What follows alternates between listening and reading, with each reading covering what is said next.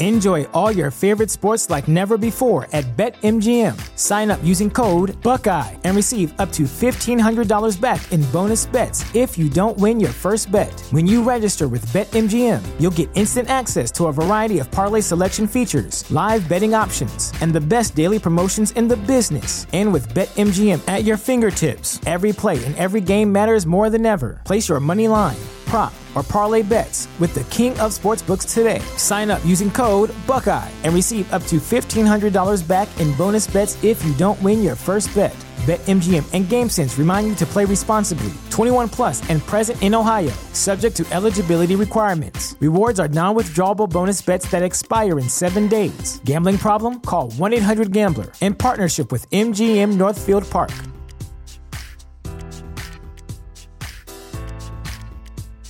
Ready for a career in behavioral health? Earn your online degree at Herzing University. Choose from health and human services, psychology, or social work programs. Gain the skills to work, coordinate, and manage nonprofits. Secure a bachelor's in psychology to study mental health or advance your social work career through our online Masters of Social Work. Let us help you become a social change agent. Your future starts now at Herzing University. Text health to 85109. That's health to 85109 or visit herzing.edu.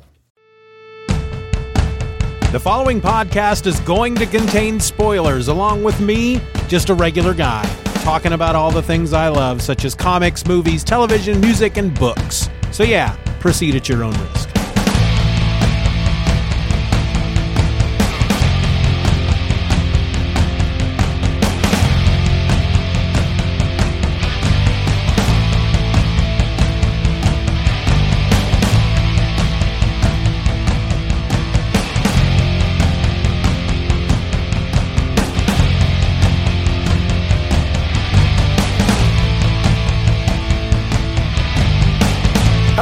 Welcome to another episode of Just Another Fanboy. I'm your host, Steven, and today I'm talking comics. In fact, I'm talking about one comic in particular Justice League number one from May of 1987. The credits are as follows Keith Giffen, plot and breakdowns, J.M. DeMatteis, script, Kevin Maguire on the pencils, Terry Austin, inks. He inked it. He's inking the crap out of this book. Gene D'Angelo is on colors. Bob Lappan is the letterer, and Andrew Helfer was the editor. So this is the Justice League title that sprang out of Crisis on Infinite Earths. If you're not aware, Back in 85, 86, DC decided they needed to reboot their continuity, get rid of the multiverse, start over with one fresh world, one fresh universe, none of this other multiverse crap. And so they created Crisis on Infinite Earths, which I am talking about over on Event or Else. Check it out if you want to. But if you're already subscribed to the Everything or Else feed, you're already listening to it. Anyway, once that series was over, once those 12 issues were over, they started to kind of reboot, revitalize, refresh certain titles. John Byrne uh, gave us Superman. Um, Mike Grell gave us Green Arrow. And Giffen, Maguire, and DeMatteis gave us the Justice League. This was not your daddy's Justice League or your mama's Justice League. This was a different take on the Justice League. Looking back on it, most people refer to this era as the blah ha ha era, primarily because there were instances in which the characters would laugh heartily and say blah ha ha. But this was more of a if if it could be said that uh, a sitcom was made about superheroes, that's what this Justice League was. It had comedy and drama, and it was almost like everyday real life superheroes to a certain extent. It was it was probably the closest that DC has ever come to making their books feel like this could happen in real life. At least up to that point from what I recall, having not really read a lot of DC before then. So I'm talking out of my my behind here. So we've got a new Justice League coming together and the members are Batman, Captain Marvel, or you know him now as Shazam, Martian Manhunter, Black Canary, Blue Beetle, Guy Gardner, Green Lantern, the he's a Green Lantern, and Mr. Miracle. The book opens up with Guy Gardner sitting at the I guess you would call it the conference table in the main hall, the main room of the Justice League headquarters. And he's uh, he's thinking to himself that basically when the, everybody comes together, he is going to announce that he will lead, he will run the Justice League. We quickly learn that Guy Gardner is a cocky, arrogant uh, kind of guy. He he loves Rambo, he loves Ronald Reagan. He is a cocky, arrogant, meat-eating, in-your-face conservative Republican who's ready to leap into any fight and kick anybody's butt. That's who Guy Gardner is. And he's got a bowl cut and he's pretty funny. He's pretty funny in this book. So as he's sitting there thinking about this, members start to arrive. Black Canary is first, and then Mr. Miracle arrives, and they're they're coming in by this teleportation tube. And uh, Mr. Miracle has with him Oberon, who is a dwarf. And um, Oberon is kind of like his manager. He doesn't, he's not a super powered guy. Mr. Miracle does a lot of, he's like an escape artist. So he does like TV appearances and stuff. And Oberon is his manager. Uh, right away, Guy Gardner gets into it with Oberon. He's uh, he's kind of mouthing off to uh, to Black Canary, who's not she's not taking any of his crap. She from the get go, she's holding her own. She's not taking any of his crap from him. Oberon kind of steps up to uh, to Guy Gardner, and uh, th- those two end up getting into it. Captain Marvel shows up, and before you know it, there's there's just this all out brawl going on in the main room of the Justice League headquarters. That is when Batman arrives with another member of the Justice League I neglected because he's really not in this issue at all, Doctor Fate, and they walk into this to to the, the the conference room area and there's just the rest of the Justice League and they're having a big brawl and uh I think he makes a comment this happens anytime you get superheroes together in a room at one time this is this is going to happen. Batman uh Dr. Fate suggests, you know, he uh volunteers to uh break it up and Batman says, No, I'll, I'll take care of it. And he just walks into the room and everything kind of breaks up. Everybody notices him there. He's walking calmly across the room. People are separating and he goes right up to Guy Gardner and he basically tells him to sit down. He's like, sit down. And Guy Gardner's like, oh, okay, whatever. Batman is a very commanding presence. And so he, uh, he brings the first meeting of this new Justice League to order, and he does it by reading off of reading off their charter first, which you can see everybody at the table as he finishes up reading the charter. They're all very bored, and um, Batman doesn't care. Batman is by the book. He's by the rules. He is the straight man in this in this comic. Batman is your straight man. Well, then we go to uh, this this guy who's watching all this stuff on the news. He's got this bank of monitors. He's like a business guy. He comes he comes into the office, the secretary says hello to him. He goes into his office, he turns on all of his TVs. He's watching all this footage about the new Justice League and uh, he's scrawling on a piece of paper and at one point he writes down Justice League of America and then he scratches out the of America. Then we find out then we go to uh, the United Nations and we meet Dr. Light not now. This is this is where I get kind of confused in the in the DC continuity because there, from what I remember, from what I've read, there are two different Doctor Lights. There's a female Doctor Light who is a good guy, and there is a male Doctor Light who is a bad guy and caused a big ruckus and Identity Crisis some years ago. But this is the female Dr. Light. She's a good guy. Uh, she's at the United Nations. She's supposed to present something and her Justice League communicator starts beeping. And so she's she's in the bathroom or wherever and she's trying to shut it off. And I have to note, granted this was 87, but this this Justice League communicator device, and it's more of an alert. The only thing you ever see it do is it beeps out at you, and then you can switch on an alert to to alert the other members of the Justice League. Well, it's a big round disc with a switch in the middle, and I have to assume. Granted, again, it, it is 1987, and the technology in 1987 while still fairly advanced, we the, America was still a fairly advanced society. Uh, it's not what it is now, but they did have beepers back then, and beepers were not nearly as big as this giant disc that uh, was bigger than her hand, and yet all it had on it was like a switch. And I, ha- I you would think that the it, the Justice League would be able to, you know, fricking with the resources that the Justice League has, that they would have they, they could have created something a bit smaller. But let's just get past that.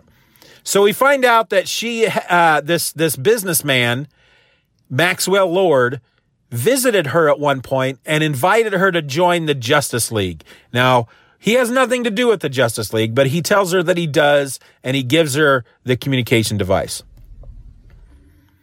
Once she gets it shut off, she suddenly discovers that there are terrorists in the UN and they've taken over and there's a guy up on the the the, the dais uh, in front of the whole um, collection of, of of representatives and he's got a bomb biografted to his chest that is going to go off if he dies. And there's actually a very funny moment where there's news footage of what's going on and the you, you can hear the the the anchor talking about this, and the anchor is talking to a uh, I don't know. I think it's I don't I can't remember. It's a psycho. I think it's like somebody from Star Labs, and the the anchor says something like, "Now, based on what you can see here in this footage, Doctor, is it true that that bomb would go off if this terrorist is killed? I mean, if the terrorist dies, you know, knowing that."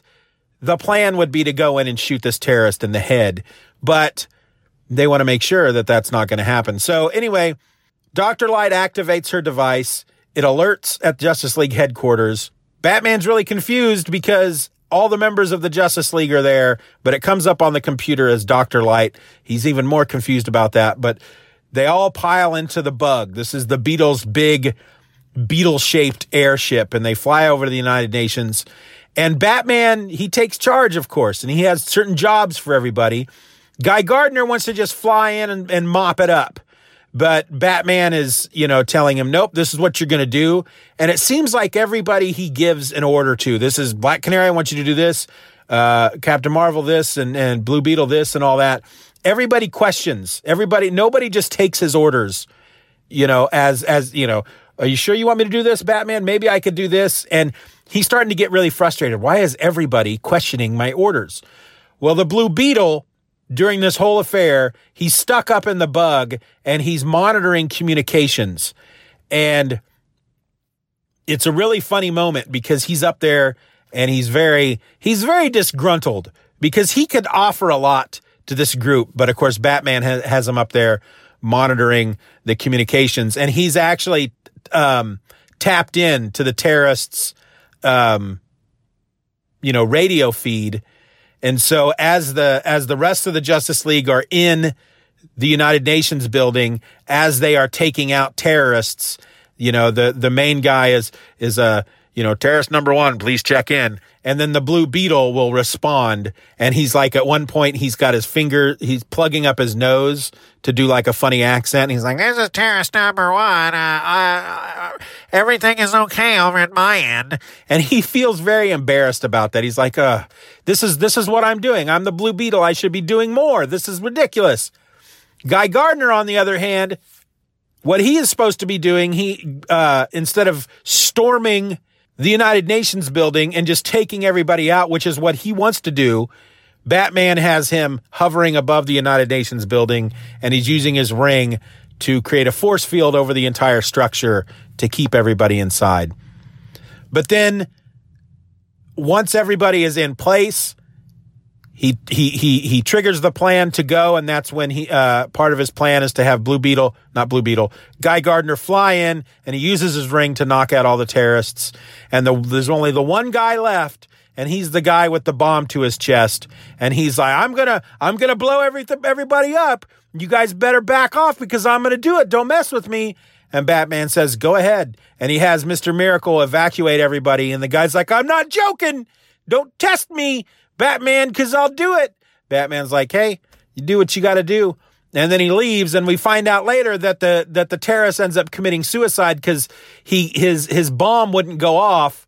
And you find out we we end up at the end of the issue back in Maxwell Lord's office. And I don't think we see his face in the entire issue. They may not even we may not even know that his name is Maxwell Lord at this point. I, I honestly can't remember now.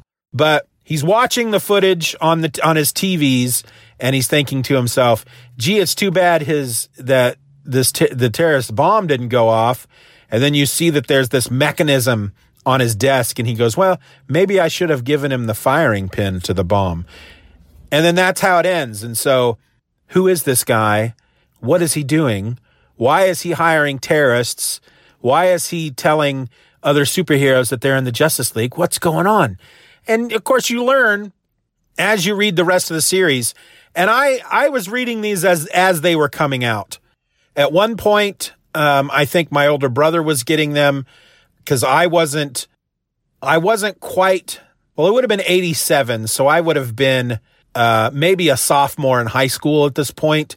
But I don't think I was driving into comic book stores and buying comics at that point. I don't, I, I don't think that was happening for another year or two. So I think the early issues my brother was getting, and once I started collecting comics, and I was buying the issues later and I remember really, really, really enjoying this title. And at one point, the the the book is called Justice League. It's not called the Justice League of America because Maxwell Lord comes in and he does end up becoming a part of the Justice League, he wants to take it international. He doesn't want it to be just the Justice League of America. He wants it to be international.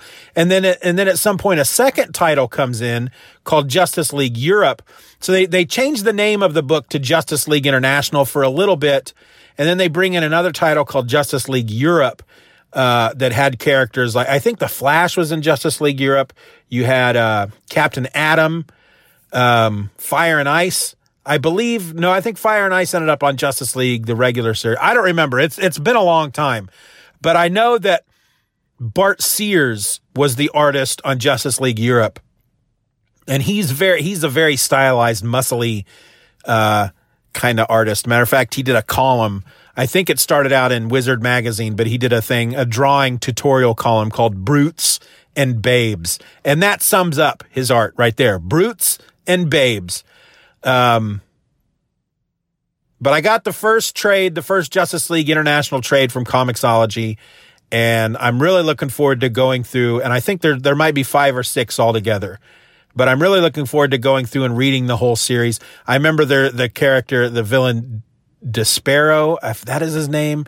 He shows up. He's an alien despot. That that I remember that.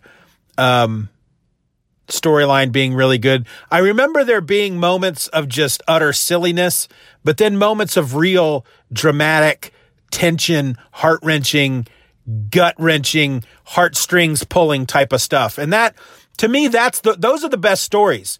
Anytime that you can, you can read a story and in, in some moments you're laughing and it's just pure silliness and and you love these characters so much because they're so funny and they're so real and and then but then you twist it and something really bad happens and then that makes you even that makes the the drama even more well dramatic because you've seen the lighter side and you've you've grown to like these characters because of it. You know you start some of these some of these stories that are just dark from the get-go and they never go anywhere. They're just dark dark dark dark dark dark dark. That gets old after a while you have to have the light and the dark. You have to weave it in and out. There has to be, and it's it's not easy to do. And uh, but I think those make the best stories. Stories that on the surface, you know, I think for a lot of people, they look back at the Justice League International books and they dismiss it. That's why they call it the Blah Ha Ha League. They dismiss it as just a bunch of three stoogery type of stuff. But it but it's not. And I think that's I think it's a shame that people dismiss it like that at, at times because there are some really some just really deep deep stories in there that uh that uh that are really deep, deep and meaningful. Obviously, I'm not writing for this book because I can't think of anything to say about it. Goodness gracious. That was terrible. Anyway, Justice League, issue number one. Great book. Looking forward to reading the rest. This is your episode. I'm Steven, and I'm just another fanboy. Be nice to each other. Just Another Fanboy is a presentation of the Stephen or Else podcast. Questions and comments can be directed to feedback at stephenorelse.com. You can support the show for as little as a dollar a month at patreon.com slash Stephen R. Orr and get instant access to the My Other Podcast podcast, a weekly show about whatever crawls its way into my tiny little mind just moments before I tap record. You can find me on the World Wide Web at StephenOrElse.com or find me on Twitter and Instagram by searching for at Stephen or Else. I also encourage you to subscribe to the show, leave us a five star review, and share this episode with a friend. Just Another Fanboy is a proud member of the Comics Podcast Network. You can find that over at comicspodcasts.com. All links will be in the show notes.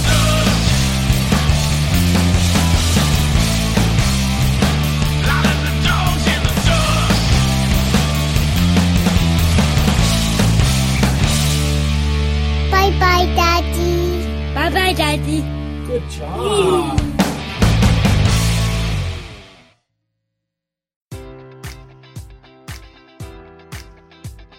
Enjoy all your favorite sports like never before at BetMGM. Sign up using code Buckeye and receive up to $1,500 back in bonus bets if you don't win your first bet. When you register with BetMGM, you'll get instant access to a variety of parlay selection features, live betting options, and the best daily promotions in the business. And with BetMGM at your fingertips, every play and every game matters more than ever. Place your money line prop, or parlay bets with the king of sportsbooks today. Sign up using code Buckeye and receive up to $1,500 back in bonus bets if you don't win your first bet. BetMGM and GameSense remind you to play responsibly. 21 plus and present in Ohio, subject to eligibility requirements. Rewards are non withdrawable bonus bets that expire in seven days. Gambling problem? Call 1 800 Gambler in partnership with MGM Northfield Park.